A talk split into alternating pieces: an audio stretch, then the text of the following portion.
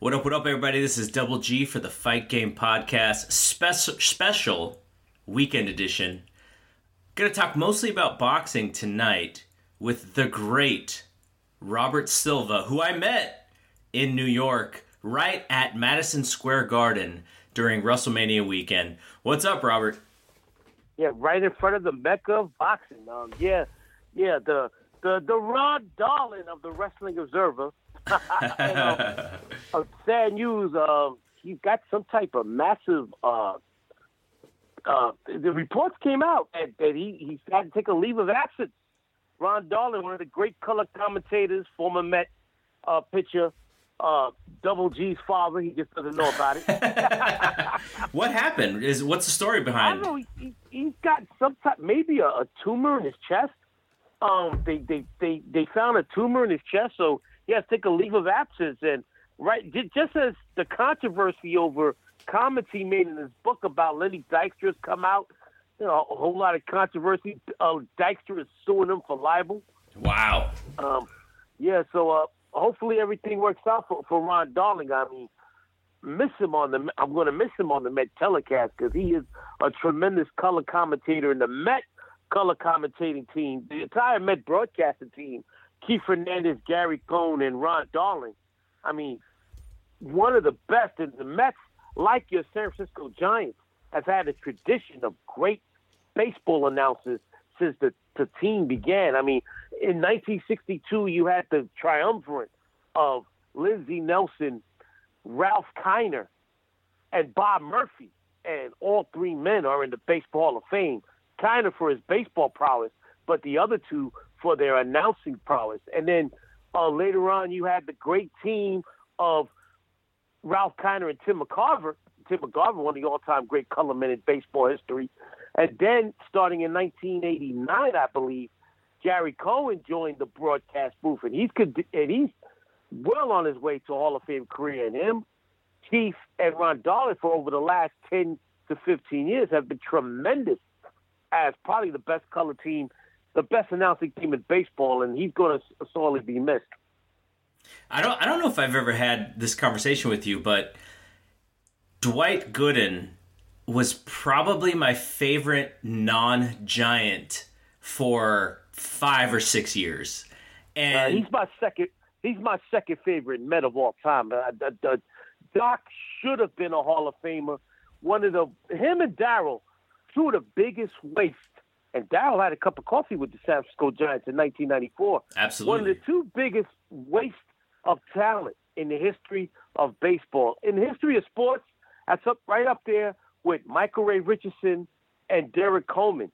The, the, to, to me, the former, all four New York athletes, the four most talented players to waste their abilities in the history of sports.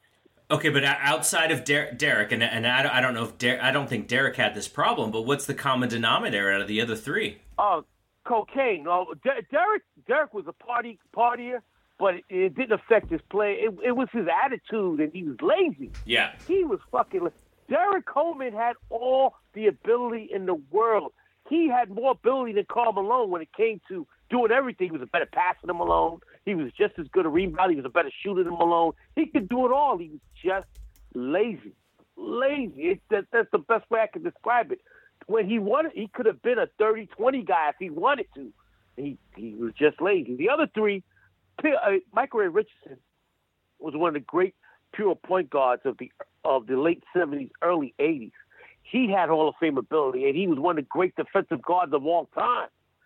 Cocaine destroyed his career. And we all know that the, the trials and tribulations of Doc and Darryl. Absolutely. When uh, uh, 1984, my dad got tickets to the uh, the MLB All Star Game.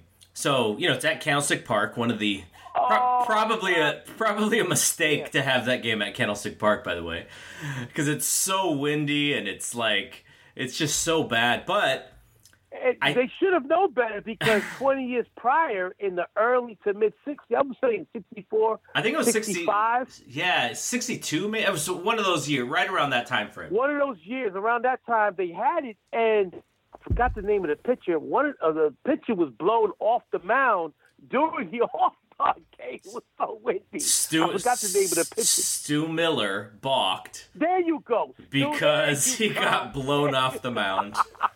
he got blown off the mound. That's how windy was. So they should have learned their lesson. But um, there was an agreement. I still, I think the agreement still exists today that every major league baseball team has to have a chance to host at least one All Star game. And so it was the Giants' turn in um, 1984, and that was the cla- the classic All Star game where the 19 year old Doc Good came in and blew away uh, who's who of American League All Stars. I, I want to say it was he and Fernando back to back, and they struck out like Yes. six guys in a row or something like that. in a row. Yeah, uh, yes, and it was just. I mean, Gooden, like Degrom is today, and it's, it's sad because they're getting Degrom's going to lose tonight. But they Jacob Degrom is the first New York Met pitcher to be the best pitcher in baseball since Dwight Gooden. Uh, from, from 1984 to 1987, Dwight Gooden was just unstoppable. Yeah, he and he and Roger. It was it was either you pick your pick pick which one you wanted. You want Well, you want Doc, well, you want Roger. Gooden was the Cy Young Award winner in '85. Clemens' first full season was '86. So Doc was the best pitcher in baseball before Clemens. So, uh, quickly before we talk about boxing, because we're going to spend an hour talking about this stuff. Yeah. Uh, your thoughts on the beginning of the NBA playoffs with without not we're barely in the first round. Everyone's played uh, their, their their game one. Your uh, I'm- your, I'm- your I'm- 76ers. I'm disgusted with that play yesterday. That was a travesty. If Brett Brown is not careful, he is about to get fired. If even if they get past the Nets, which is iffy, it's 50-50 right now. Um, the Nets, I love their coach. Their coach is a tremendous. Their coach reminds me of Brad Stevens when Stevens first came in the league. He's a tremendous. Kenny's a tremendous coach. They play hard for him. They're hungry. The Sixers think they could just show up and beat the Nets. They're down one zip. They're in danger of losing the series. And whether they win this, let's say they come back and win the series, they're not beating, they're not getting past the second round. And Brown, hopefully, his tenure as coach of the Sixers is over. He's not a good coach. I want to see somebody like a Jeff Van Gundy come in and take over the reins that emphasize defense. This team does not play defense, yet they have talent out there. Tobias Harris, Joel Embiid, Ben Simmons. These guys can play defense if they want to. They have the talent. They don't play defense. Embiid is a beast, but he's out there hurt. And please, somebody shackle him. Why is he taking three point shot after three point shot? He's unguardable down low. It was just disgraceful watching that game yesterday. Okay, so what's your finals pick?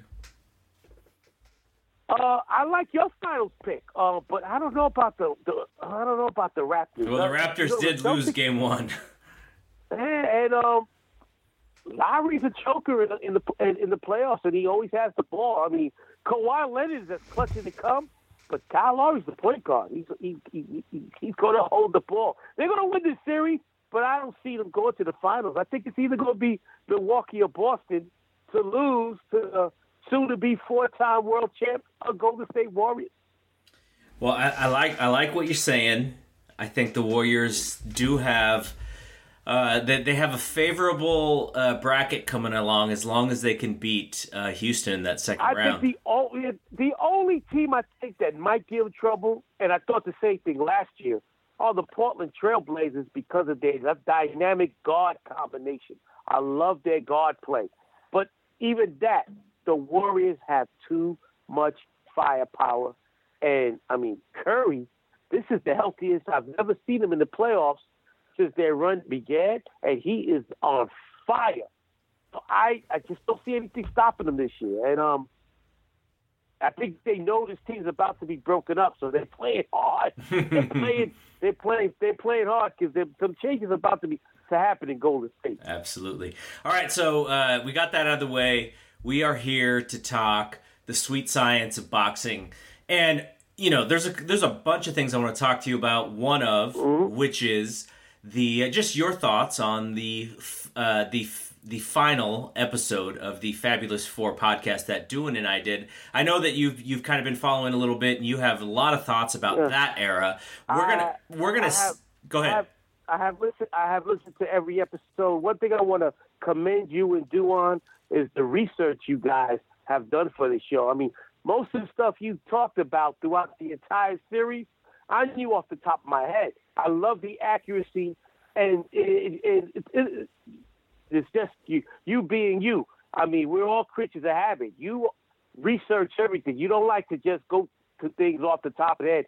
I noticed that with the shows you do with Dave and Brian and when and, and John the Rock LaRocca. You like, yeah, I mean, you are a you you you you are you make sure that your facts are correct or accurate before you bring it out. Even on Twitter, when you tweet, you're like like earlier today. Uh, Will Cooling tweeted out, "Is it true today that the judges still they have one referee that judges just the, the, the fight?" And you're like, "Well, I think it happened in the '80s, which is you, you were exactly correct, except when it came to WBA, WBC, and IBF title fights."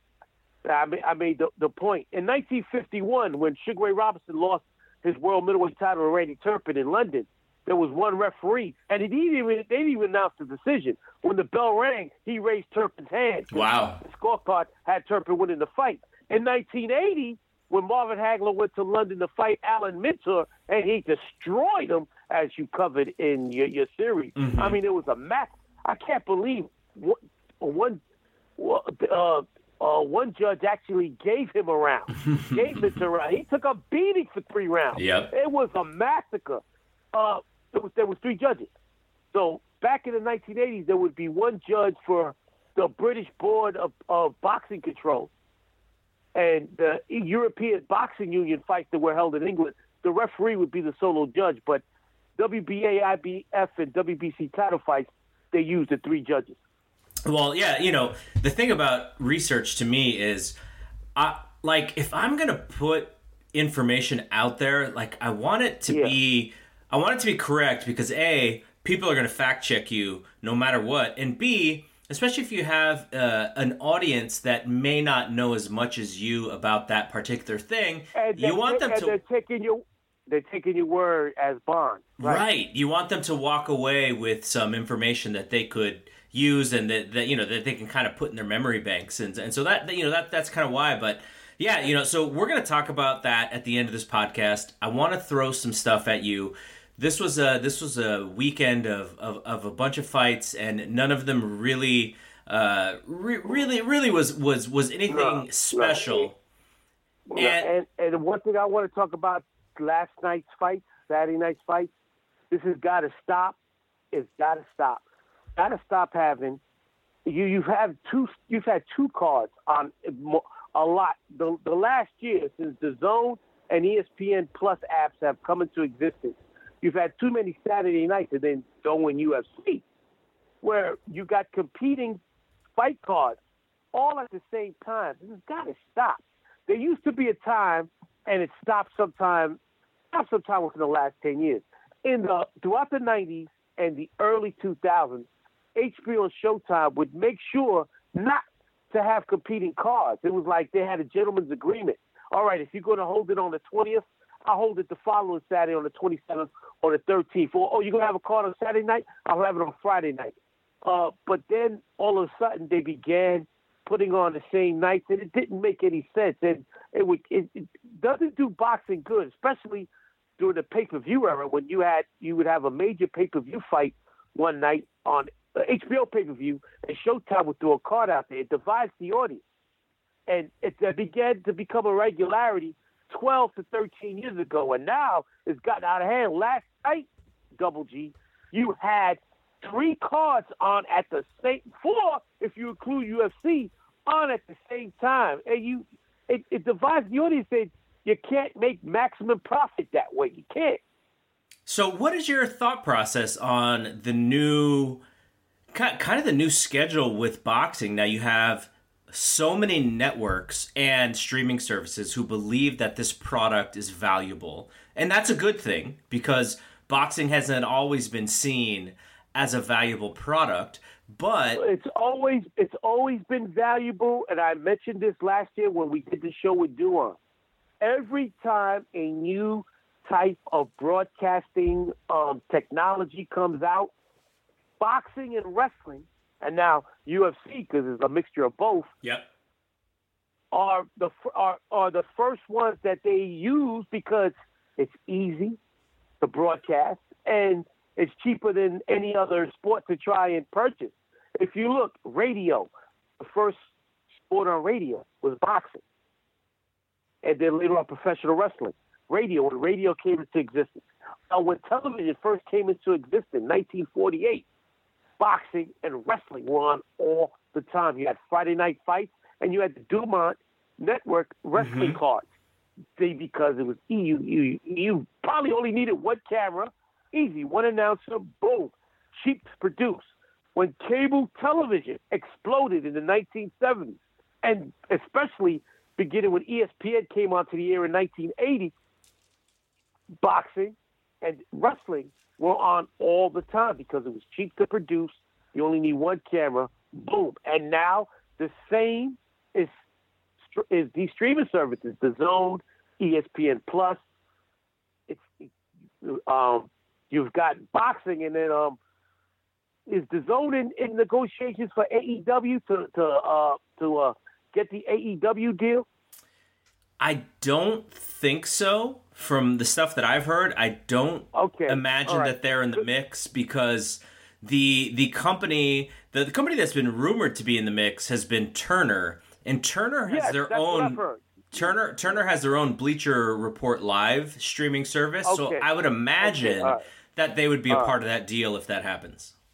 But still, that there you go. There's a streaming system. So every time a new type A of broadcasting technology, whether it be the beginning of radio, television, cable, and now streaming services, boxing and wrestling are the first things that are the first sports and type of programming that they attack. So I understand why they did that. What I don't understand is the zone giving out all this money. Now, ES, uh, uh, uh, ESPN is different. They're owned by Disney. Yep. They're they're a multi-billion-dollar organization. They have. I don't know where the zone is getting this money from. And they hired John Skipper, who was tremendous last week. On matter of fact, shout, uh, shout out to Double G because I never knew Bill Simmons had a podcast. I love Bill Simmons. Uh, Double G told me a couple of months ago, check out his podcast with Spike Lee. I love Bill Simmons' podcast. I mean, it's free form radio, and he just talks from the hip, and the guest he has on is tremendous. So he had on his former boss, John Skipper.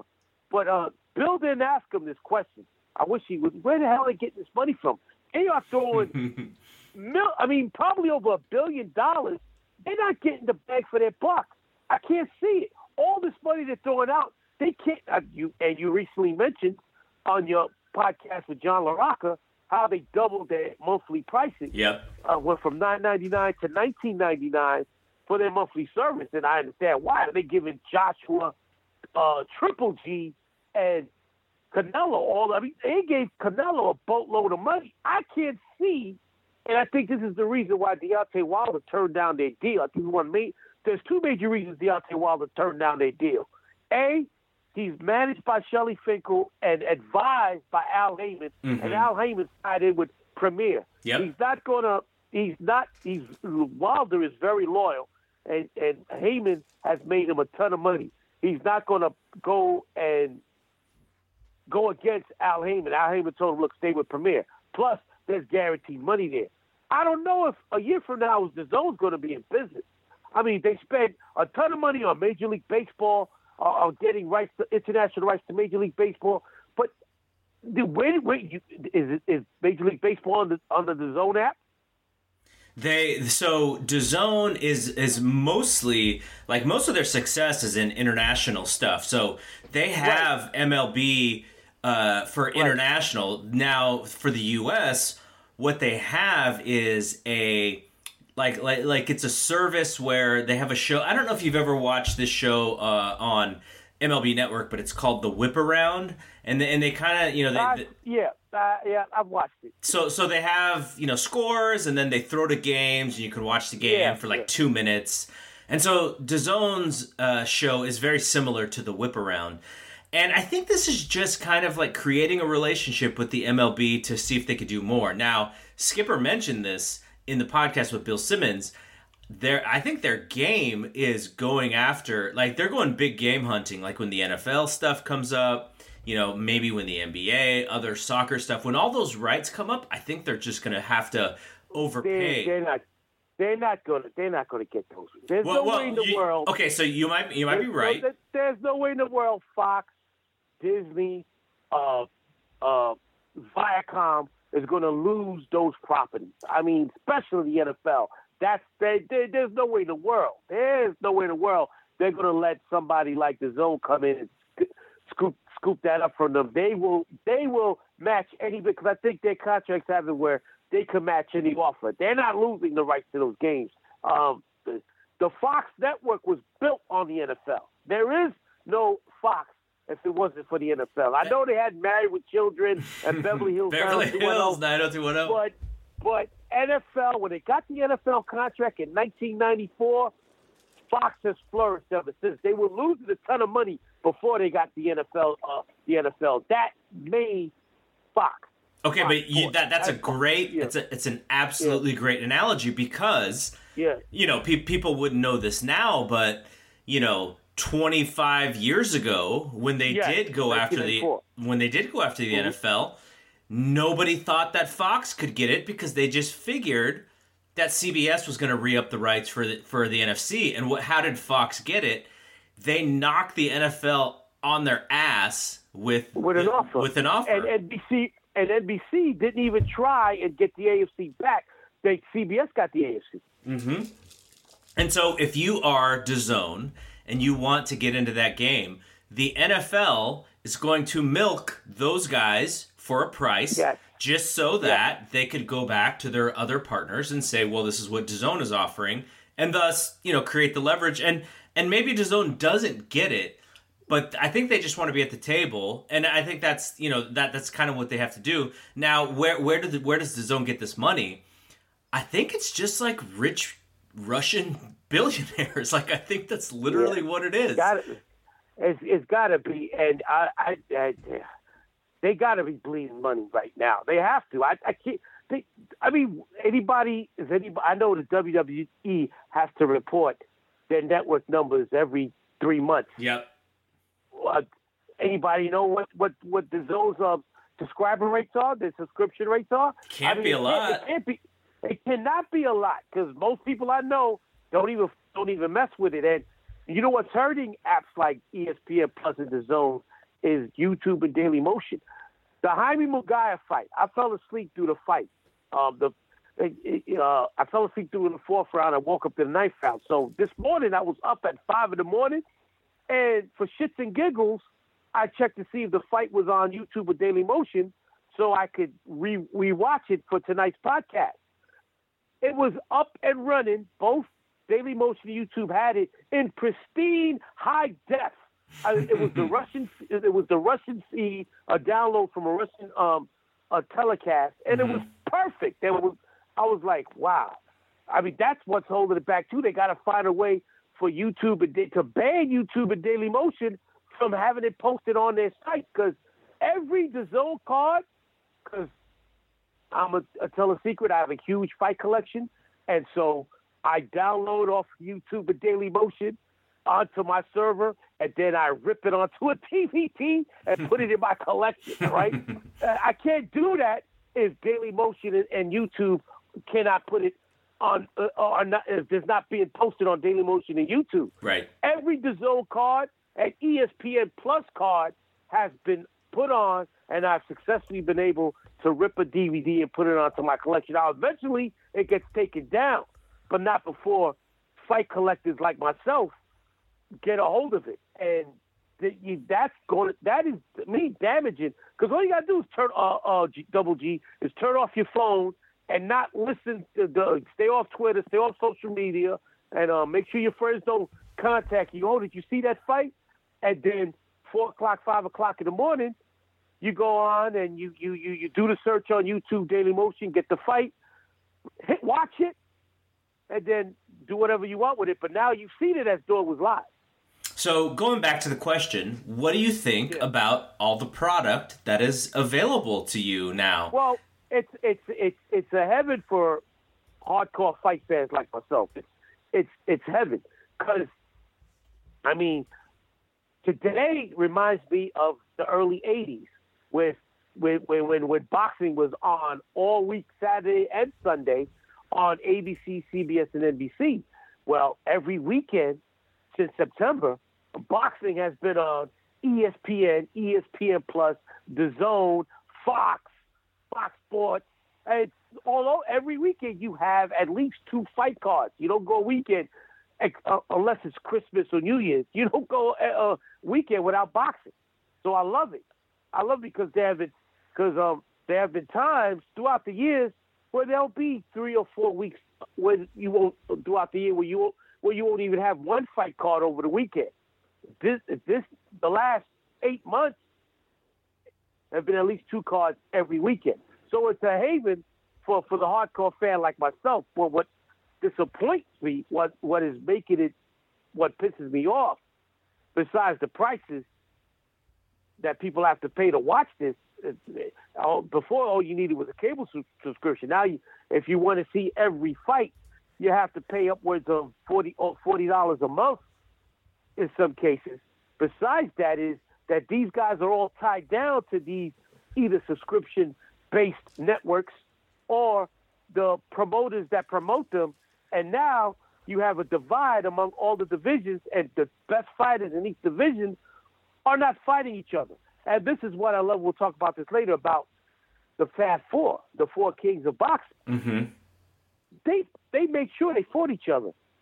They made eh, Don King promoted Roberto Duran, and Ray Leonard was a free agent who you who mostly used Bob Arum, but they found a way to make the fight Right. they found a way to make the fight. Okay, uh, that does that, that that's not happening today. These guys, oh, oh, I'm a premier fighter. I'm a Showtime fighter. uh, I, I'm a I'm a matchroom fighter. I, I'm a top ranked fighter. These guys aren't getting the ring. Terrence Crawford is fighting Amir Khan next week on pay per view. It's a travesty. It's robbery. For seventy dollars, you got to see one of the top two fighters in the world fight a washed up China Chin bum who's got no shot in the world of winning this fight. They, Bob Arum and Top Rank and ESPN, they could promote this shit to high noon. Only way Amir Khan wins this fight next week is if Terrence Crawford breaks his leg. All right. then again, and then again, that might not be enough because he'll have one good leg. Amir Khan has not been a a good fighter since since uh, Danny Garcia knocked him the fuck out. All right, he has been on reputation since then. We're talking six, seven years now. Double G. He is he's he's, he's washed up. He's nobody. He's every time he has stepped up in competition, he has gotten his ass kicked. All right, the best two wins on his on his record are guys that everybody else has beat. Uh, Zab Judah and Paulie Malignaggi. Whoopsie damn do. Everybody's beating them. Right? Everybody's beating them. All right, so that doesn't mean anything to me. If you put him in a ring with Adrien Broner, it'd be a 50-50 fight. Okay? Because Broner might land one shot and he's got to go to the hospital. So no, this fight makes no damn sense. And it's going to take a bath. They have to give away tickets at Madison Square Garden because I don't even think it's half full. All right. I mean, I get offers all the time by email. Oh, 50% off for Crawford. Because if you notice, uh, Double G, if you're if you're a fan of anything, uh, you'll get emails saying, "Oh, uh, you, dude, here's a 25% uh, discount to go." 'cause I live in New York City. Fuck you. I'm not watching. I'm not going to the garden. I'm not going to the garden, and I'll be watching this for free on on my on on my illegal means. Okay, so so I won't even go to the movie theater to see this I- shit. Get out of here. I- I it's think- a highway robbery. I think I'm going to the movie theater just because I want to see Crawford. I want to see him do his thing. You know, a, a lot of the time for me, it's just who do I want to see that I think are are Yeah, he- high class guys, he- and and I want to see them perform. I, I, I would love to see him fight live, and I have an opportunity. But the prices, even with a discount, the prices for this fight are ridiculous, and I'm not wasting my money seeing Terrence Crawford. It's funny because uh, how, how many years ago was this? I saw Sugar Shane Mosley at the Garden after he beat De La Hoya when he fought uh, Roberto Rivera in uh, the the in the what is now the Hulu Theater at Madison Square Garden, Uh-huh. where we were standing right outside of last week. Yep. The small the, the the the small building right adjacent to Madison Square Garden, and the ticket prices I paid, and they were very decent tickets. Paid twenty five dollars a pop for those tickets. Wow. Right? Shane Mosley at the time was considered and was the best fighter in the world at that time. Okay, and and, and now you want to see who's considered the. You don't want to know these fucking ticket prices. They're fucking outrageous. Fuck out of here. All right, quickly. Go back to your question. No, no, no. quickly. Let's go through a couple of fights last night. You also you already mentioned Munguia. Um, he won a he won a close decision over the immortal one, Dennis Hogan, who a lot of And you people know thought what? Hogan won the fight. he gave away the first two rounds by running. The first two rounds, Hogan ran, and he ran, and um, I understood why he did it. But if he would have threw any punches in both rounds, he wins the decision. He lost 115, 113, 116, 112, and 114, 114. All three judges gave him gear the first two rounds because Hogan did nothing but run. Hogan dominated the, the last five rounds. I mean, he the way I scored this fight, I had rounds one through five. I gave to Munguia because Munguia was landing these wild right hands while mm-hmm. Hogan was running. Beginning with the sixth round, Hogan began landing his own, and Munguia was exhausted. And from rounds nine through twelve, it was all Hogan. Hogan dominated the second half of the fight. I had it 115, 113 Munguia, just like one of the judges. And like the three judges, I gave Munguia the first two rounds, not because he did anything, but because Hogan ran and Munguia was the aggressor. Nothing happened the first two rounds. Those two rounds were the key to who won the fight. If he would have just thrown and landed some punches, he would have scored the upset of the year. Munguia last night was exposed. Uh, when he's fighting the punching bag like the guys he's fought, he'll knock them out.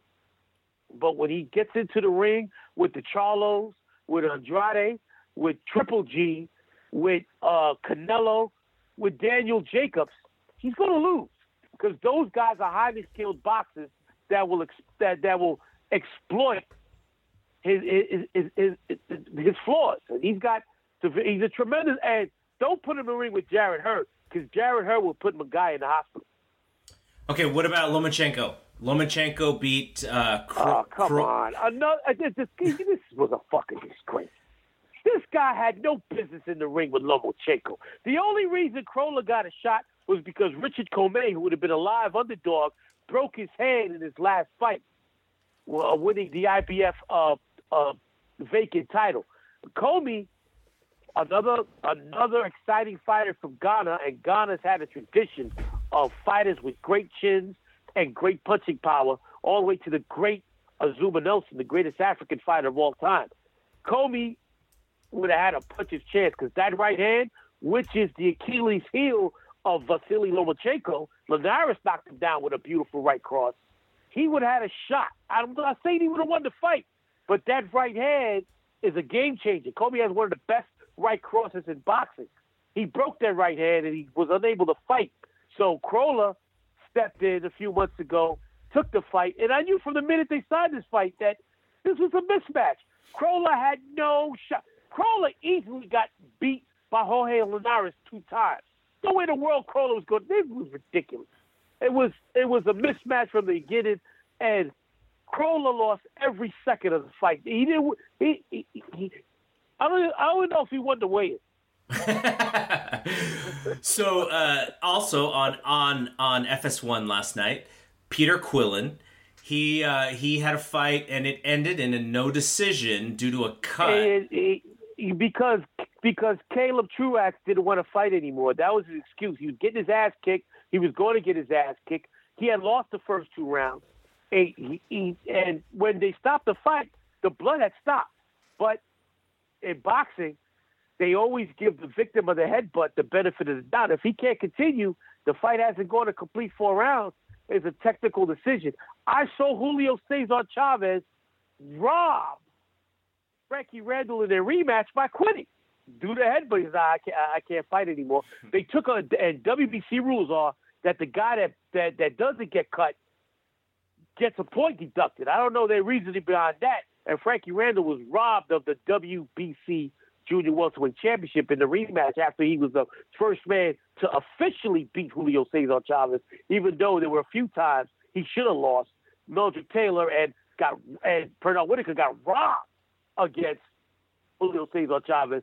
But I hate that. They give the fighter who's been butted and the benefit of doubt. If he can't continue, either it's a technical draw or we or we go to the scorecards if enough rounds have been completed. So he was going to lose that fight, so fuck it. I'm getting paid.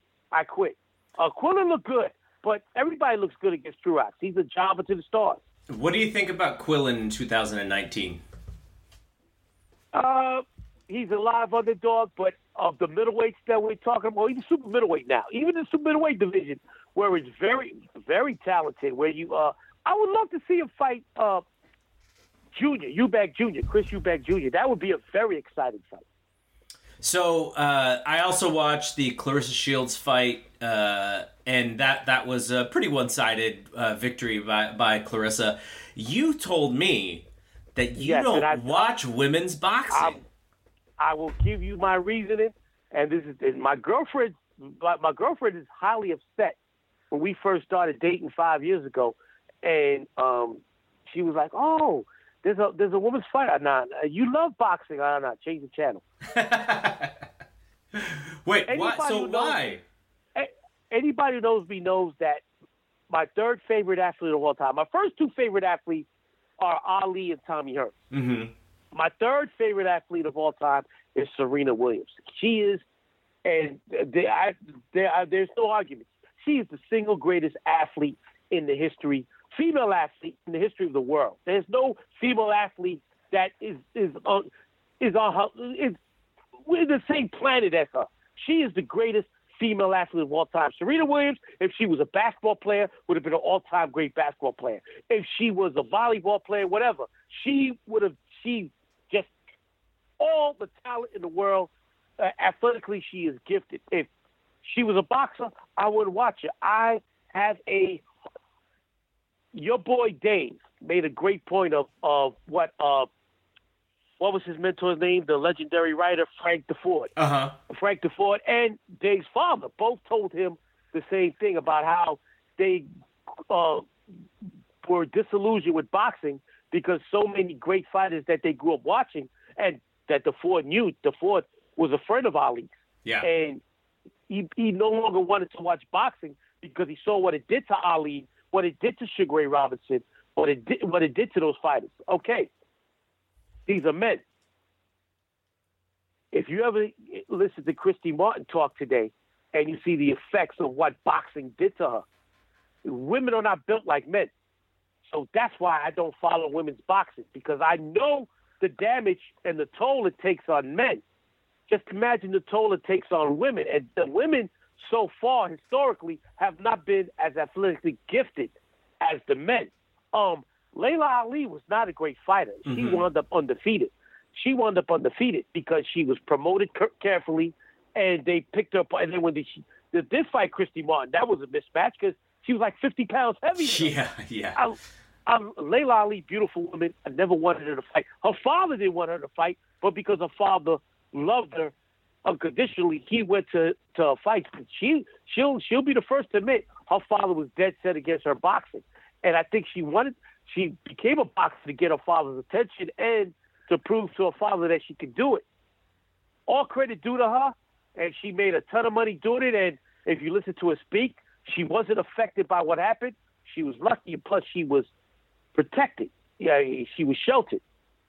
So what I is the sto- what is the story with Christy Martin? I haven't I haven't heard about her in a long time. Uh, she has dementia. Wow. And she can't be that old.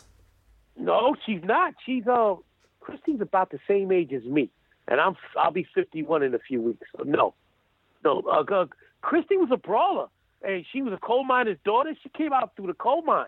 She fought her way. She, she was fighting since she was a little girl. So she suffered a lot of damage. Wow. A, a lot of damage, and I don't. That's why I don't follow women's boxing. I I can't. The the, the woman's body, and then people. My girlfriend says I'm sexist, but dude, I don't follow. I don't follow MMA because of the same thing. And Ronda Rousey and Holly Holm, they've done a they they they're great fighters, but Yeah. I can't follow that because I know the da- I know the damage that does to men. Just imagine multiply the amount of damage that it can do to a woman. That's why I can't I can't I, I I can't watch it. No matter how skilled and I love the Serena Williams, greatest female athlete of all time, my favorite. I was a huge fan of former Met, Met great Ray Knight's wife, Nancy Lopez. Mm-hmm. Great The golfer. golfer. The golfer. Great golfer. I love Nancy Lopez. Uh, as a kid, I loved Martina Navratilova. She was the best I ever saw until Serena surpassed her. Right? Uh, uh, Candace Parker, Cynthia Cooper. The greatest basketball team I've ever seen were not the Golden State Warriors, were not the Chicago Bulls.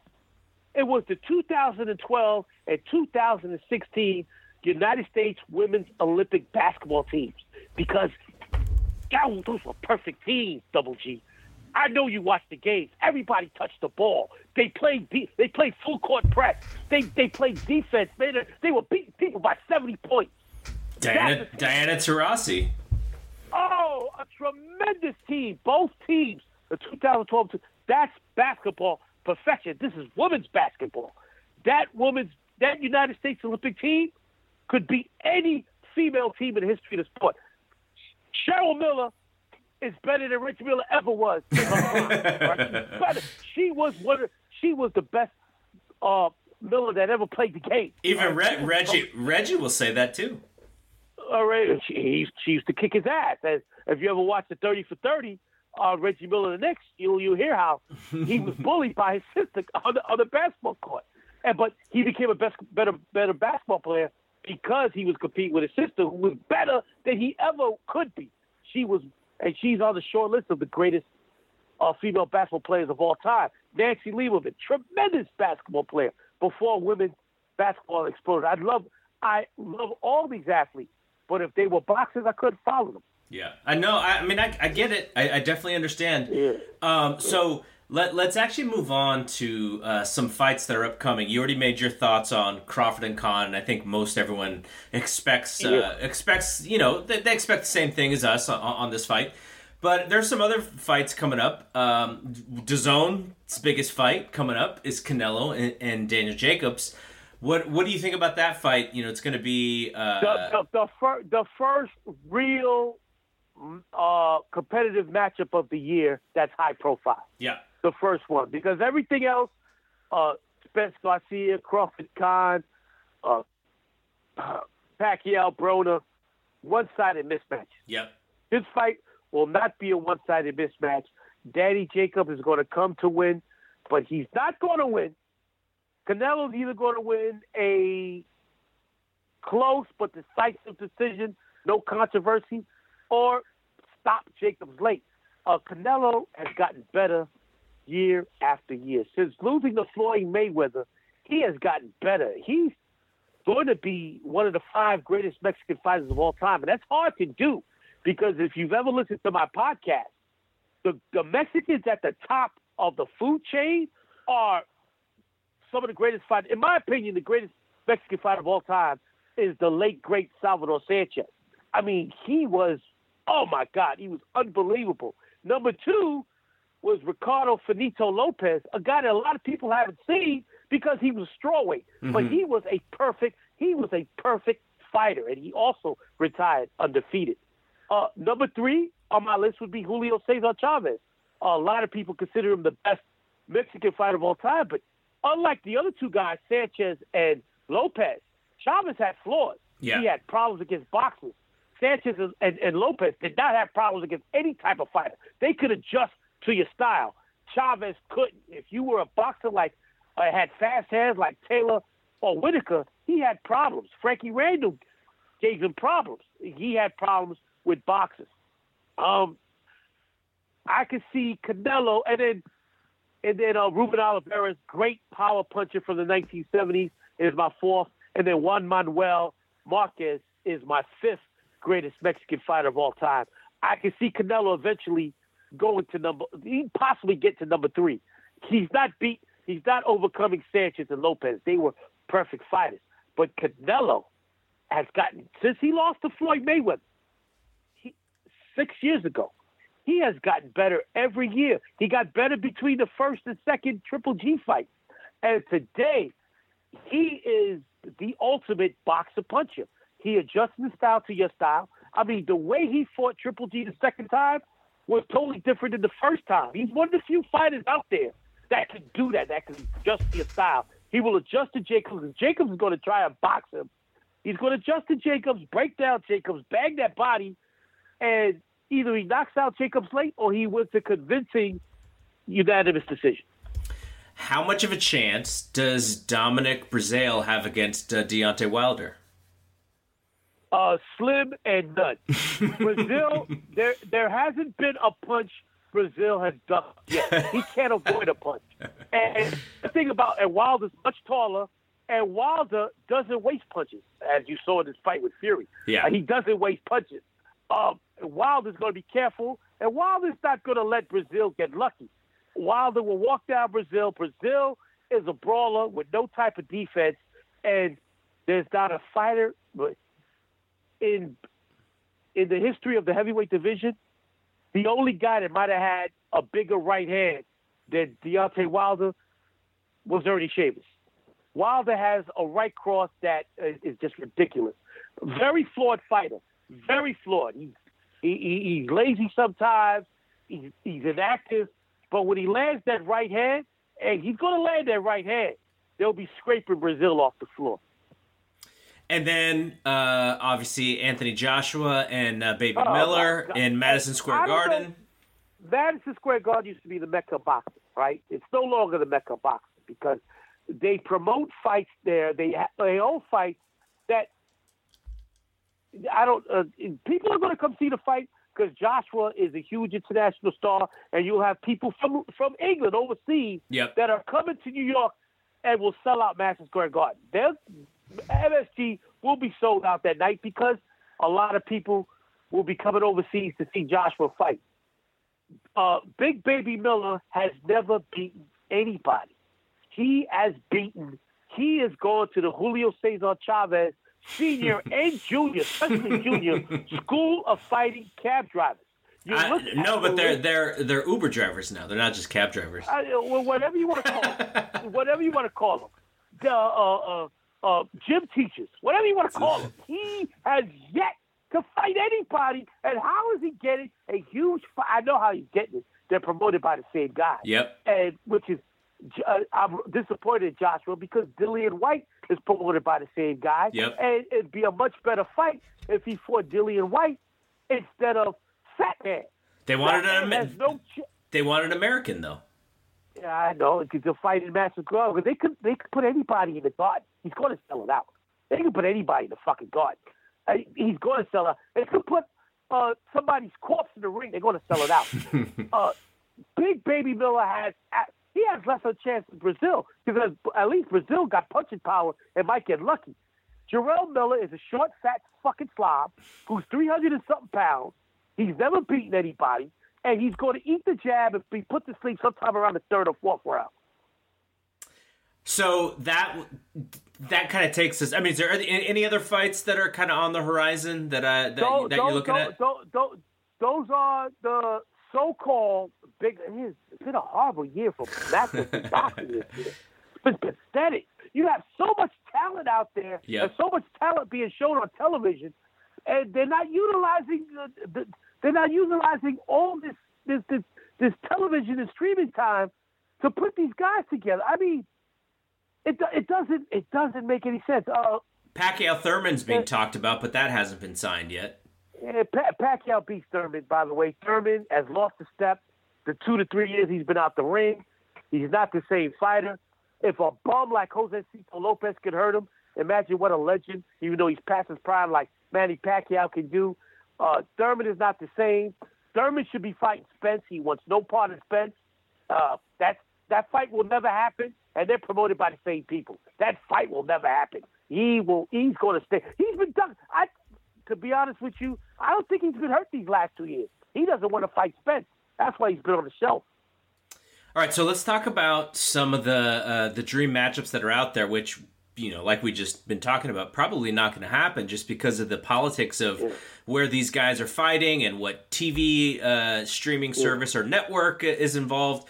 But um, you know, I think a lot of people, you know, post what Crawford does with Khan, but a lot of people also want to see Crawford and Spence. And how would you how would you peg that one? While Crawford is the second best fighter in the world, he and he's a great he's one of the greatest switch hitters in the history of boxing. He could fight great either either way, orthodox or southpaw. Spence is just too big for Crawford, and um, I can't see Crawford bullying Spence like he does all these other fighters. He's got all the ability in the world, and if and they, in my opinion, their ability is dead even. They're they're equally gifted. It, I mean, these two guys are all-time greats and would have been great in any era. They're that special, Errol Spence and Terrence Crawford. Spence is is bigger, longer, and stronger, and I think it's just as quick. That's the difference between him and Crawford. Um, I don't I don't know if either man knocks. Crawford's not knocking out Spence, and uh, if anything, Spence knocks out Crawford. But Crawford has so, uh, so much ability, and uh, his ego probably won't allow him to get knocked out. But I I see Spence. Hopefully, if that fight happens, winning a convincing uh, decision. Uh, we saw we saw Spence uh, pick apart Mikey Garcia, who was coming up in weight. There's been talk about Lomachenko and Garcia, which probably, of course, because the, the, the politics of boxing doesn't happen. But if that fight happened, what, what do you think about Garcia's chances? Three months ago, Garcia beat Lomachenko, possibly even knocking him out. Uh, I don't know right now. Uh, the damage that Spence did to him could be uh, long lasting. It could affect him for the rest of his career. Uh, we've seen it many a times where a fighter takes a beating and he never recuperates from that build, uh, beating physically and mentally. I saw it with Meldrick Taylor against Julio Cesar Chavez. Meldrick Taylor was 23 years old when he was in that spectacular war where they stopped the fight with two seconds left against Chavez. Both fighters were never the same, but but Chavez, because he had such a great chin, was and he was able to be matched up with one bum after another. you didn't see you didn't see that decline right away. Taylor, because he fought everybody, you saw the decline right away, and he was washed up by the age of twenty five. Yeah. Yeah. So uh, that that's a possibility. That could have that could happen with Garcia. We don't know. I won't know until I see his next fight. But he took so much punishment in the corner. His brother and his father did not stop the fight when they should have after the tenth round let him continually get beaten on. Actually, the night fight, he took a tremendous beating. They should have threw the towel in after that round. The three more rounds of unnecessary punishment, in, in my opinion, because he had no shot in the world of winning this fight. He wasn't knocking him out. They just they got this thing. He's got to go 12 rounds. We, we can't let him get knocked out. No, it defeats it, it, it, it defeats the purpose of him continuing. We will see in his next fight. Uh, they'll probably put him in against a tomato can so you won't. Re- it'll be the first guy he fights that's a live opponent that you'll know if if his beating has um, a lasting effect on his career. So there's obviously the love triangle of heavyweights uh, with Tyson Fury, and we talked about Joshua, uh, and, and, we talked and, about Tyson Wilder. Fury, Tyson Fury pissed me the fuck off because he had an automatic rematch with Deontay Wilder, and I understand the money grab, and you know, you know what? Let me backtrack there for a second. I'm I'm going to backtrack. What if he loses to Wilder in the rematch? Is that ESPN Plus top rank offer still on the table? So I understand why he took it. So you know what? But he's fighting a guy that no one ever heard of. I've never another heard fucking cab. What's up with these fucking cab drivers that that top rank is putting their fighters in with? Their fighters in with. It doesn't make any damn sense to me. They put him on his first fight against a fucking stiff. Nobody ever heard of him. Nobody. I've been I follow boxing all over the world. I on a weekly basis I watch fights from Japan, from Mexico. I never heard of this class. I never heard of him. Who? I never heard of it. Dr. D. David Schultz.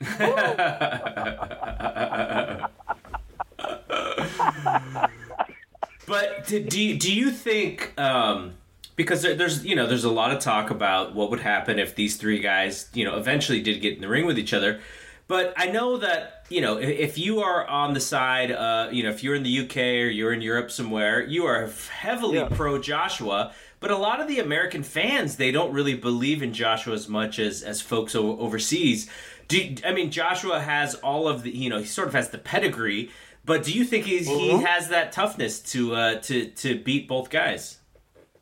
Anthony Joshua is the best heavyweight on the planet, hands down. Period. And anybody watched the, the Fury Wilder fight, if Joshua fought both those guys 12 rounds apart, he beats them both that same night. Tyson Fury's not active enough and Tyson Fury has a shaky chin. And uh, believe you me, if that was Joshua that had knocked down Fury, Joshua goes to the body after he hurts you. Yeah. And I, my father used to always tell me this. And, I, and the great fighters, that's why Deontay Wilder's not a great fighter. The great fighters, when they got their man on, in trouble, look at Sugar Ray Leonard, look at Marvin Hagler, look at Sugar Ray Robinson, look at Tommy Hearns, Roberto Duran. They know that their opponent is going to protect their face, so they go to the body. They go to the body, break them down, knock them out. Terrence Crawford does that. Lomachenko does that. Errol Spence does that.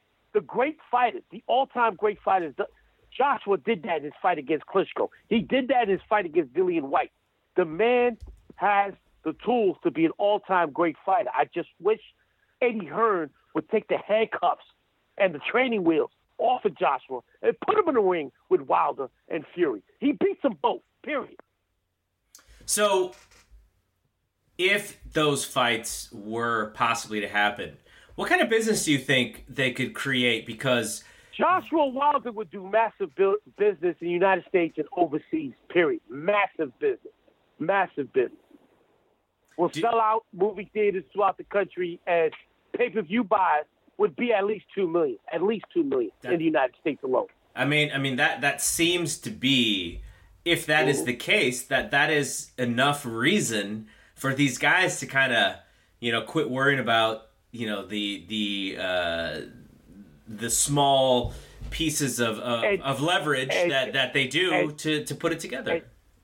And, Joshua versus Fury would be overseas the biggest fight ever held in England. It would be the biggest fight ever held in England. Um, Joshua sells uh, 90,000 seats against bumps. Imagine him against Fury, the top two British heavyweights, two of the best British heavyweights of all time, fighting in two undefeated British heavyweights, fighting inside London. There's not an arena big enough not to sell out. I mean, a, a stadium. I don't know where they're going to hold it because Wembley Stadium is 90,000, and he sold that out against Klitschko and a couple of stiff cents just imagine the the amount of money it would make overseas. Not so much in America. I don't I don't even know if it'll do a million buys in America on pay per view, but internationally, it would be it would be a bigger fight internationally than Wilder versus Joshua. But Wilder Joshua would be a bigger fight in the United States, right? Than Joshua Fury. All right, so let's put a bow on the Fabulous Four that uh, Duane and I, you know, we've been working on this project for a few years now. Um, two years, yeah, two years, yeah. You were at Sugar Ray Leonard and Terry Norris, which was yeah. uh, a rough fight if you're a Sugar Ray Leonard fan. Um, and and what's interesting is is you know going back to the research, Leonard's actually the favorite going into this fight. And I didn't, uh, I didn't under, my father and I didn't understand that. But yeah.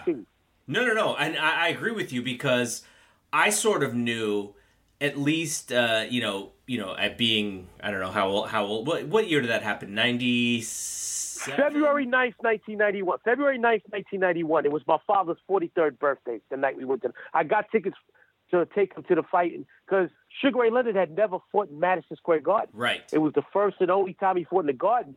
And so I got tickets because, you know, Sugar, even though both my father and I despise Sugar Ray because he beat our he beat our he beat Duran and Hearns, two yeah. of our favorites. Yeah. And we and Benitez, three of our favorites. He beat. we despise Let it. I bought the tickets because a you he was getting his ass kicked, yep. and b my father had never my father had never seen him live. I mean, we had seen everybody else. We saw Duran live. Uh, we never know. We never got to see Hearns live because Hearns never fought in the Garden. But we got to see almost everybody else live. My father used to take me to the Garden all the time. We never got to see Sugar Ray Leonard live. So we went and we knew he had no shot against Terry Norris. Terry Norris at that point in time was 23, 24 years old, and he was one of the best fighters in the world, even though he was basically a secret to the to the mainstream world. Uh, a year prior to that, he had knocked out John Mugabi in the first round, destroyed John the Beast Mugabi. Mugabi was never the same after that. Mugabi was a punching bag after that.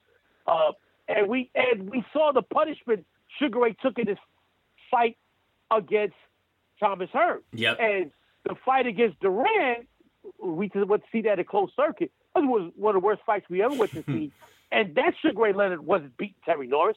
To beat Terry Norris, you had to have punching power and hand speed, which Sugar Ray Leonard had nothing left at that point in time. We knew he didn't have a shot in the world, and the majority of the crowd was rooting for Leonard.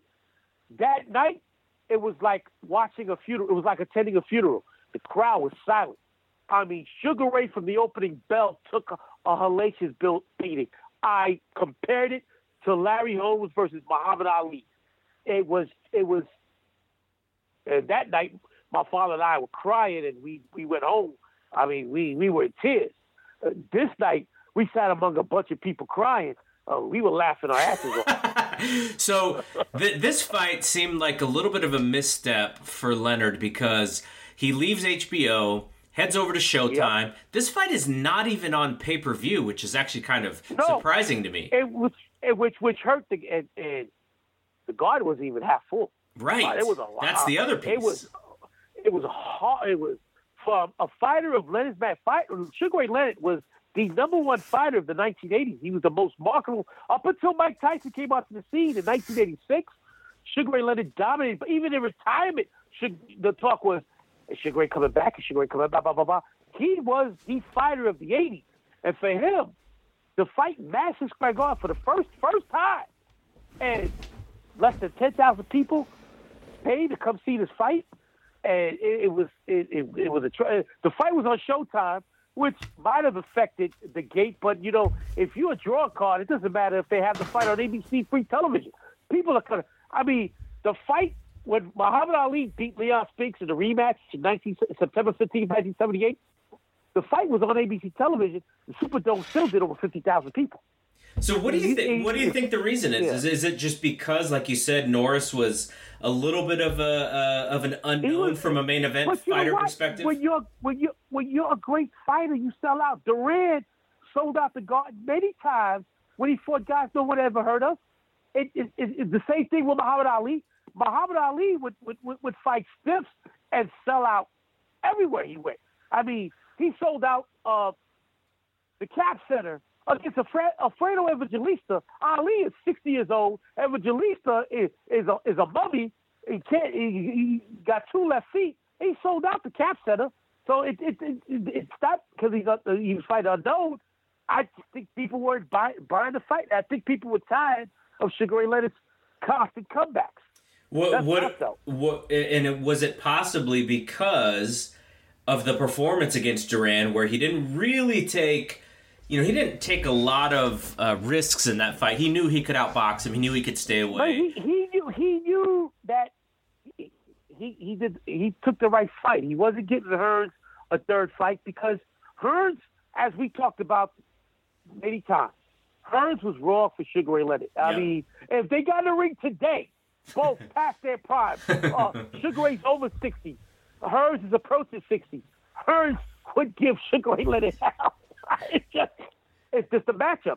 Yeah. It's just, it's just a bad style for Sugar Ray. So he wasn't giving Hearns a third fight. Hearns, um, Hearns is a bad matchup for everybody except for Iran Barkley. Everybody except Iran Barkley. Unfucking. And by the way, best of friends today, him and Barkley. wow, that's amazing. Well, Hearns, Hearns helped Barkley out. Barkley was all but homeless a few years ago, and Hearns, Sugar Ray Leonard, Jerry Cooney, Larry Holmes, they got together. Uh, they they they uh, donated money to a fund for Iran Barkley, got him an apartment, and um, he's got a job as a greeter throughout Atlantic City, Las Vegas, for uh, for for fight cards and and for and, and for uh, fight functions. So uh, and, and Hearns and Buck are, real close. And uh, That's kudos awesome. To, to, to, to Thomas Hearns and to Sugar Ray and to Jerry Cooney. Jerry Cooney, people don't talk about this. Jerry Cooney fought his drug demons and is an advocate for ex-fighters all over the United States. So uh, shout out to those guys doing yeoman's work. Great community. Yeah. So, okay, so uh, what did you think of you know we, you you know this era better than than just about anybody. Um, the you know the, the entire podcast was was such an experience for me to kind of not only relive an era. Now you know I I I, I would say that I was very familiar with. 85 and on because I would I would have been about 9 or 10 years old and would have Right, watched right. watched everything from there but previous to that everything was sort of legend to me and so when you know when when we decided to start the podcast I decided to go back watch everything read everything obviously the um the Four Kings The book George Kimball, the the Kimball George book Kimball a, book, which in my opinion is the greatest boxing book ever written to this day, and I've read them all. Tremendous, tremendous book and very detailed. And your show did yeoman's work in research, just like George Kimball did. And George Kimball didn't have to do much, much research because he covered every single fight. Right. He was a he was a boxing he was a boxing writer, and he was at every one of those fights. He was at ringside. He was at every one of those fights. So he reliving his experience, and plus he had a relationship with all four fighters, and he interviewed all four fighters for his book.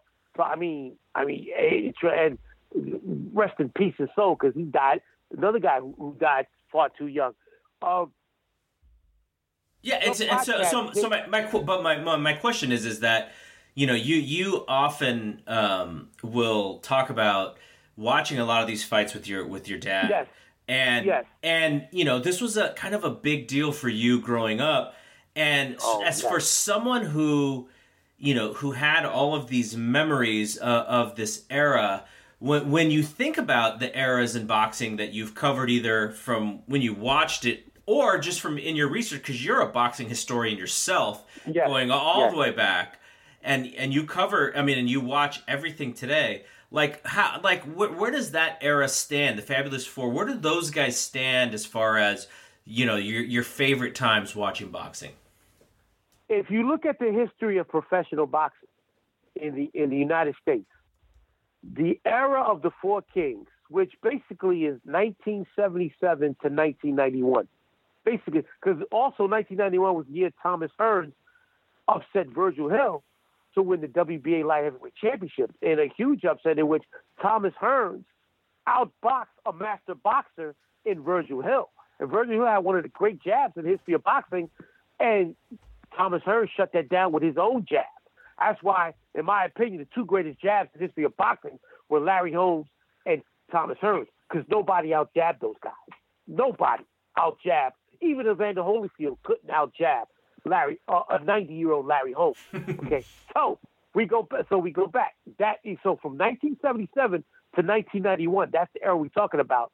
These four men: Duran, Hagler, Leonard, Hearn. That era is up there with the 1950s era of Sugar Ray Robinson, Rocky Marciano. That was a golden age of boxing. It's up there with the heavyweight era of the 1970s, Ali. The greatest era for heavyweight boxing ever. Ali, Frazier, Norton, Holmes later in the decade.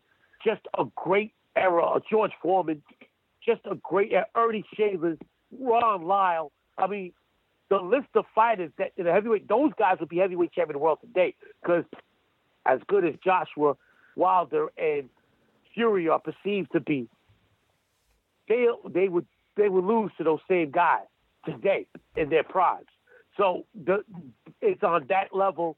Uh, it's on that, and then the Roaring Twenties with, with with Jack Dempsey, and Jack Dempsey was the biggest sports star on the planet, and that's saying a lot, being that he was in the same era as Babe Ruth, uh, the, the the first major baseball legend. So those eras, that that era is on the level of those eras. the uh so the I, I guess I guess the the part that you know the when when I when Duan and I looked back at it, you know we did all the episodes, we did the epilogue, which was kind of like okay, now let's stand back and let's look at yeah. you know all the things that we learned. Um, I want to ask you some of the same questions that I asked him before we close out this podcast, yeah. which is, yeah. what do you consider to be the quintessential fight of that era? And also, this may be different. Which I, I think I know the answer to this question, but which of the fights did you? feel like was you know the the best fight of the era? Uh, the answer is is, is is is the same for both. Uh, the Leonard the, the Leonard Hearns showdown, the first fight that was LeBron James playing Michael Jordan one on one in basketball. Two great fighters, two athletically athletically gifted fighters, the two best fighters on the planet two of the greatest waves. Anybody that's that's followed your website, read my articles, these are two of the great, two of the five greatest welterweights of all time. Thomas Hearns and Sugar Ray Leonard. September 16th, 1981. These two guys fight. These are the two best fighters on the planet. Um, and one of the rare cases where the two best fighters on the planet fight each other. And um, in for the world for the unification for the undisputed welterweight champion of the world, the welterweight division being the number one division in the history of boxing when it comes to talent, when it comes to legendary fighters. No other division comes close. The welterweight division, since its inception, has had one great champion after another. You you must you must have great a great legacy of a division when Pernell Whitaker and Felix Trinidad don't even crack my top 5 mm-hmm. That's how great that division is. Pernell Whitaker and Felix Trinidad, two all-time great legendary fighters, weren't even in my top five greatest welterweights of all time. That's saying a lot. That's how great uh, that that division has been. It still is to this day. Look at the talent today in the welterweight division. The the, the best division of boxing still to this day. Currently, that fight was the best fight because you had these two superior fighters fighting each other at the top of their level, at the top of their game. It would be like seeing a 24 year old Michael Jordan play a 24 year old LeBron James one on one in basketball. And at that time, one guy was 23 and one guy was 24. Mm-hmm. Now, uh, th- this may be the same answer, but would that also be the one fight that you would have wanted to attend in, in person? I saw it on closed circuit in the theater in the South Bronx. But if there was a way, there was no way in the world. We were a poor family. There's no way in the world I could have saw it back then. But if I could time travel today, I'd go see that fight. I'd try to sneak up to her corner and say, "Look, man, this is what you're going to do."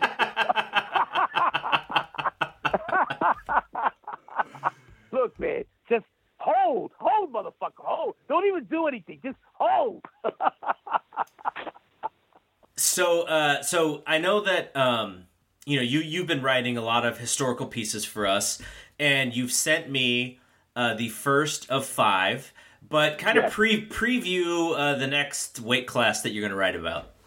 All right, I've done the middleweights, where where uh, I've done the junior middleweight, super welterweight, same division, and I've done the welterweight, and so they're all on Double G's Fight Game Media uh, website. You can read all those, uh, and the toughest I had was the junior middleweights because Mike McCallum and Thomas Hearns never fought each other, and they had they were they reigned at the same time, and they beat a lot of great fighters, but they never fought each other because Emanuel Steward was smart. He knew that Mike McCallum was all wrong for not enough money to put these two together. And Emanuel Steward trained Mike McCallum. He knew McCallum and Hearns sparred together. He knew that McCallum had the type of style and gun to my head, and Hearns is my favorite fighter of all time. Gun to my head, Mike McCallum knocks out Tommy Hearns late in the fight. Wow. McCallum had a great chin. McCallum has a great chin, and he would absorb that phenomenal right cross. He would walk through that left jab. He would go through fire, and he would be way behind. But in a 15 round fight, he stopped Thomas Hearns with the 13th or 14th round. So, and um, I think Emanuel Steward knew this, and he kept Hearns away from McCallum. That being said, I had to put Hearns as number one because no other junior middleweight, super welterweight in the history of that division has beaten two men on the level of Wilfred Benitez and Roberto Duran, and he decimated Duran. Look what he did to these two fighters. He decimated Duran. Duran still hasn't gotten up from that knockout. He still lies face first on the canvas in Las Vegas. And he outboxed one of the greatest counterpuncher defensive fighters of all time in Wilfred Benitez. Nobody outboxed Hearns. So those two wins surpass anything. And Mike McCallum beat, knocked out Julian Jackson, who's, who's about to be inducted into the International Boxing Hall of Fame. And he knocked out Donald Curry, who's also going to be inducted. And I was can't wait to see a videotape, uh, uh, uh, the, uh, the video you once they post on YouTube of these two guys talking about their career. I hope McCallum's in the audience because both these guys who are being inducted in June were knocked out by Mike McCallum, the biggest win of his career as a junior middleweight. And those guys, uh, Hearns' victory supersede those of Mike McCallum, but I wish they would have got to a fight. They would have fought each other because it would have been a great, great fight. Because McCallum, with that chin and his body punching ability, would have wore Tommy down.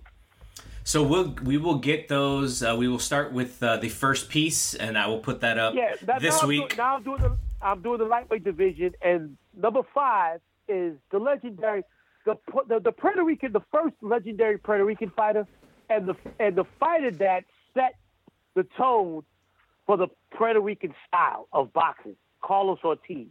First guy wrote Carlos Ortiz fought everybody, ducked nobody. He went to your backyard. He fought the great Nicolino Locche, one of the greatest defensive fighters, one of the greatest fighters of Argentina. He went to Argentina, and while there's no footage of this fight, the fight was scored a draw. And we know, Double G, that when you go to somebody's backyard mm-hmm. and you get a draw, you were robbed. Right? you won the fight. Right? You won the fight. That happens all the time. So the fight was a draw.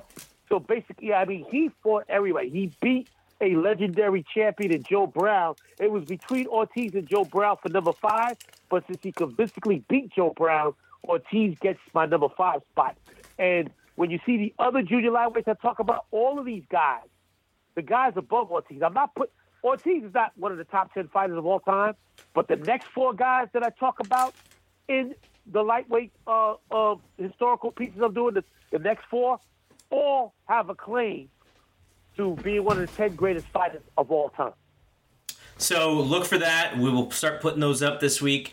Uh, tell me, uh, just tell uh, tell everyone else the the two the few podcasts that you're on. I know that you have the World Championship Boxing podcast, and then you also do one um, uh, on movies, and then I know there's some TV stuff. Like, tell the people yeah, about your podcast. Yeah, yeah. Well, what I love about Double G's uh, fight game uh, podcast, when he does the boxing podcast, is you have a million boxing podcasts out there that cover today's product, right? right? But you only have a handful that cover the history of the sport. You got Steve Bunce, Steve yep. Bunce, you say his name? Yep. You got you, and you got me. That's it. That's it. Everybody else is talking about Terrence Crawford, Lomachenko, uh, they still talk about Floyd Mayweather, Manny Pacquiao. Yep. But us three, we talk about the history of the sport. Uh, if you go to Blog Talk Radio, or you go to my man, our, our mutual friend, uh, Danny's uh, website, Geekdom 101. All right, you have our entire archive of the World Championship Boxing Podcast, where we've covered, we've done 51 shows on the greatest fights in boxing history, and I cover, I mean, we talk about them all. We talk about them all. Leonard Hearns, Leonard Duran, Leonard Hagler. We talk about all the legendary great, the Gatti Ward, the entire Gatti Ward series. We talk about them all. In those, so each show, we're two or three of the greatest fights of all time, and we and we talk about it. I talk about it from a historical point of view and, and what I was doing at the time, if I was alive watching the fight or when I first saw it. And I break down what happened before and after and the aftermath of, of each fighter's career. And then we've done for the last, God, Lord, six years uh, on a weekly basis, greatest performances in boxing history, where we take a legendary fighter, not just any fighter, a legendary fighter, a Hall of Fame fighter, or a fighter that I believe has been shunned by the Hall of Fame and belongs to the Hall of Fame, and we talk about their three greatest performances. We just did our 113th fighter. James Buddy McGirt, who Wow. was inducted into the International Box Hall of Fame in June. We talk about his three greatest performances, but we've talked about them all. The only two we haven't talked about is because we did specials on it. We I we didn't do a uh, a great performance on Muhammad Ali and Joe Frazier because we did career retrospectives on them, which were standalones. Don't need to do a great performance when we did their entire careers on exclusive podcasts on both fighters. Also available on geekdom101.com. Uh, we've talked. We we we've done Floyd. We've talked about Floyd Mayweather. We've even talked about recent fighters: Terrence Crawford, Vasily Lomachenko. We've done Sugar Ray Leonard, Thomas Hearns, James Toney, Mike McCallum, Duran, Hagler. We've talked about them all. 113 fighters, and you listen to the podcast. I talk about before the, their three greatest performances. I talk about their upbringing, what they did as an amateur, their early career. Then I delve into each one of their greatest performances, what was happening at the time, and then I talk about the aftermath of their career. And the majority of these 113 fighters did not turn out too well. Uh, as you know from the history of boxing, boxing is a cruel sport to those that uh, fight too long, and the majority of these fighters fought far too long. And Yeah. as bad as they turned out, the stories of the opponents that they destroyed in the ring are even more tragic. Yeah, yeah, tough, tough, tough. So, um, so before we get out of here, you are also a huge fan of uh, of R and B music and a historian as well.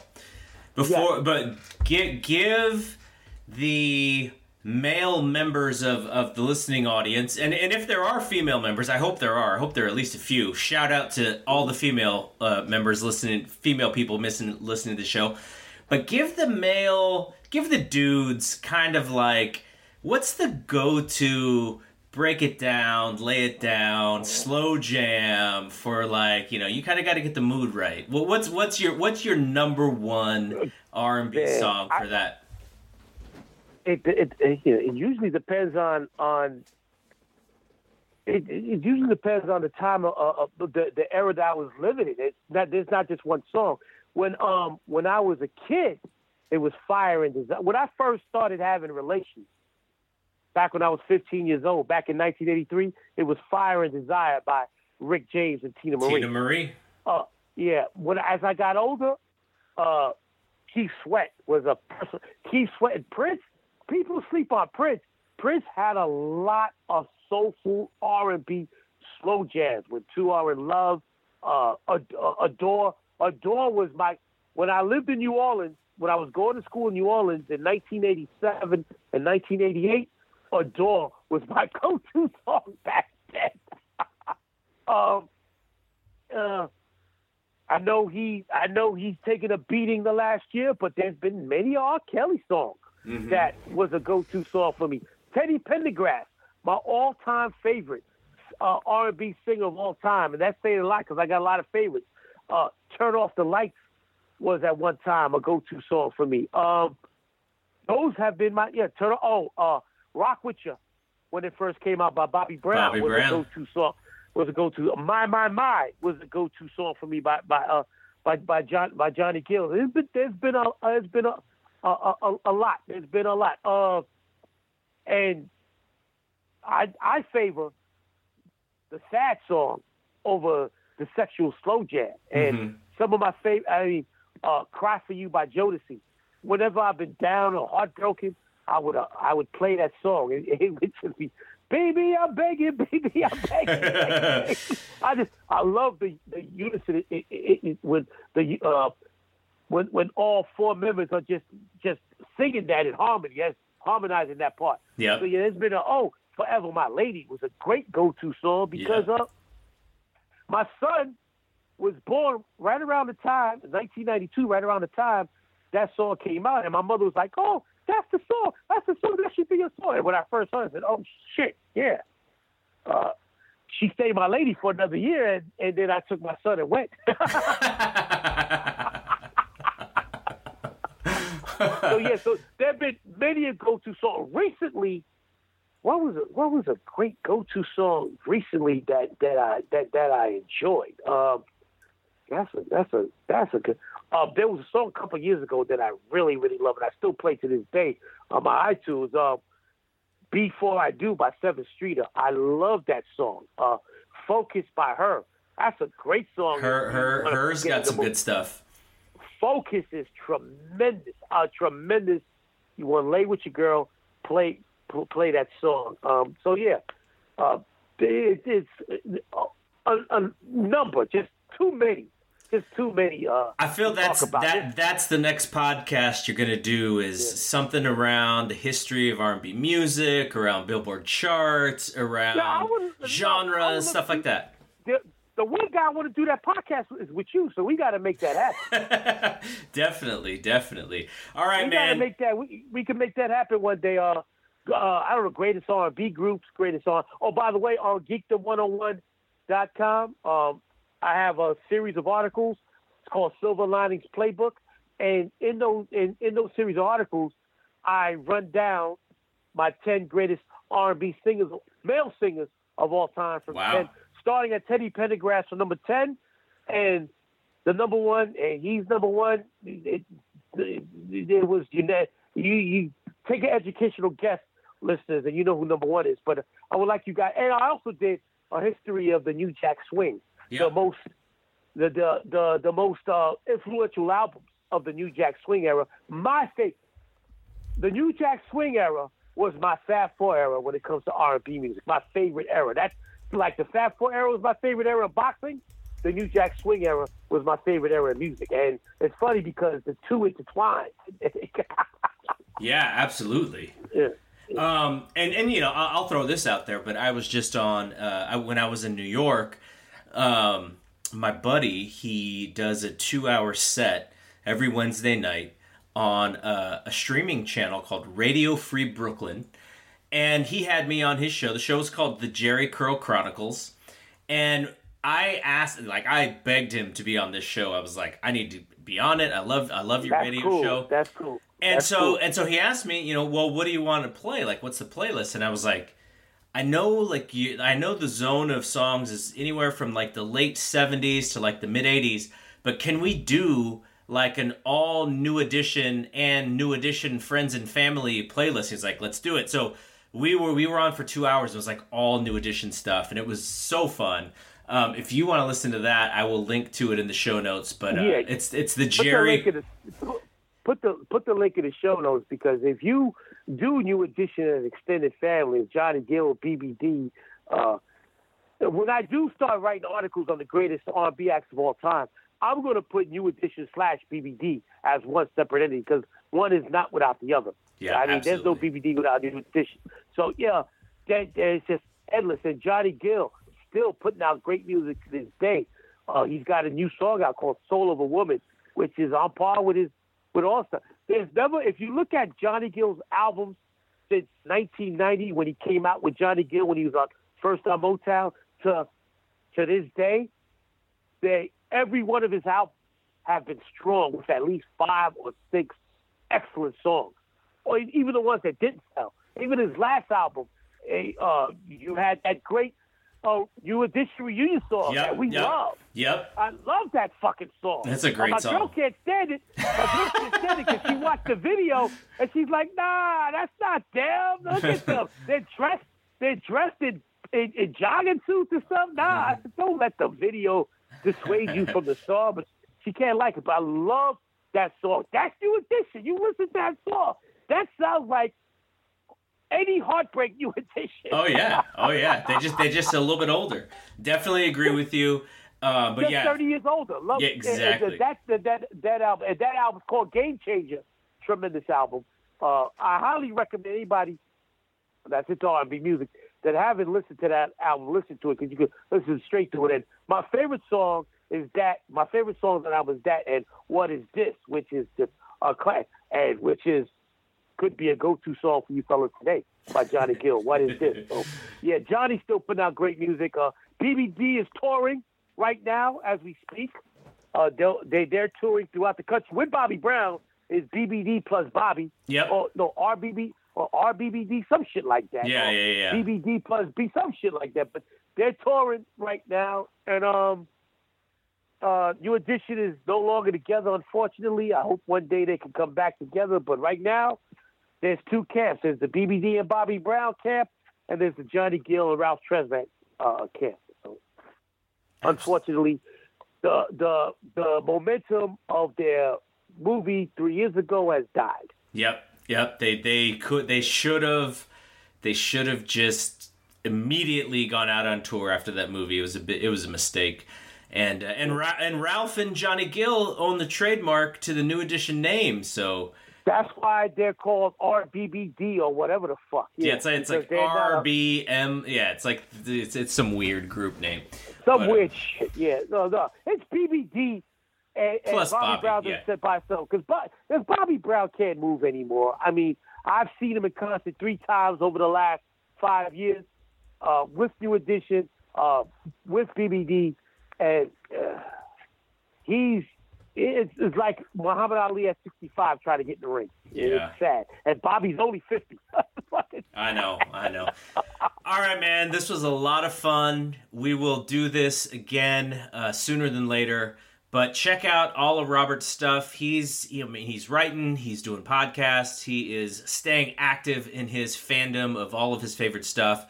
Um, and obviously, uh, we will have his pieces on uh, on the next greatest five. Uh, and uh, and in the future, I'm, I'm, sure you'll eventually get to all the divisions at, at some point. But uh, yeah, you know. well, I'm doing I'll do it lightweight, and then after lightweight, I'll do junior welterweight. I'm working through to each division. I think I'm gonna save heavyweights for last. I like to do things. People, I like to write about fighters that the casual fan hasn't heard of. And when you hear the, the first one, Carlos Ortiz, when you read about it, hopefully it'll influence the uh, the, the readers of the, of the article on your website. Say, oh, let me let me go let me, let me go check him out on YouTube. And he was a, he was a special fighter. And you see Miguel Cotto and Roberto Gomez, two other great Puerto Rican fighters. You see where they got their style from. Because when you see Miguel Cotto, he was a 21st century 2000 version of Carlos Ortiz. Yep. Style very similar. Boxer punches with, uh, with a tremendous jab that that were just in every fight. Never got but the only fight that Miguel Cotto was blown out in was against Manny Pacquiao, and he had no business taking that fight because it was right after Margarito bludgeoned him with a foreign object. Yeah, craziness. um, all right, all right, Robert. Thanks for joining us. So for Robert, I am Double G. We will see you when we see you. Peace out.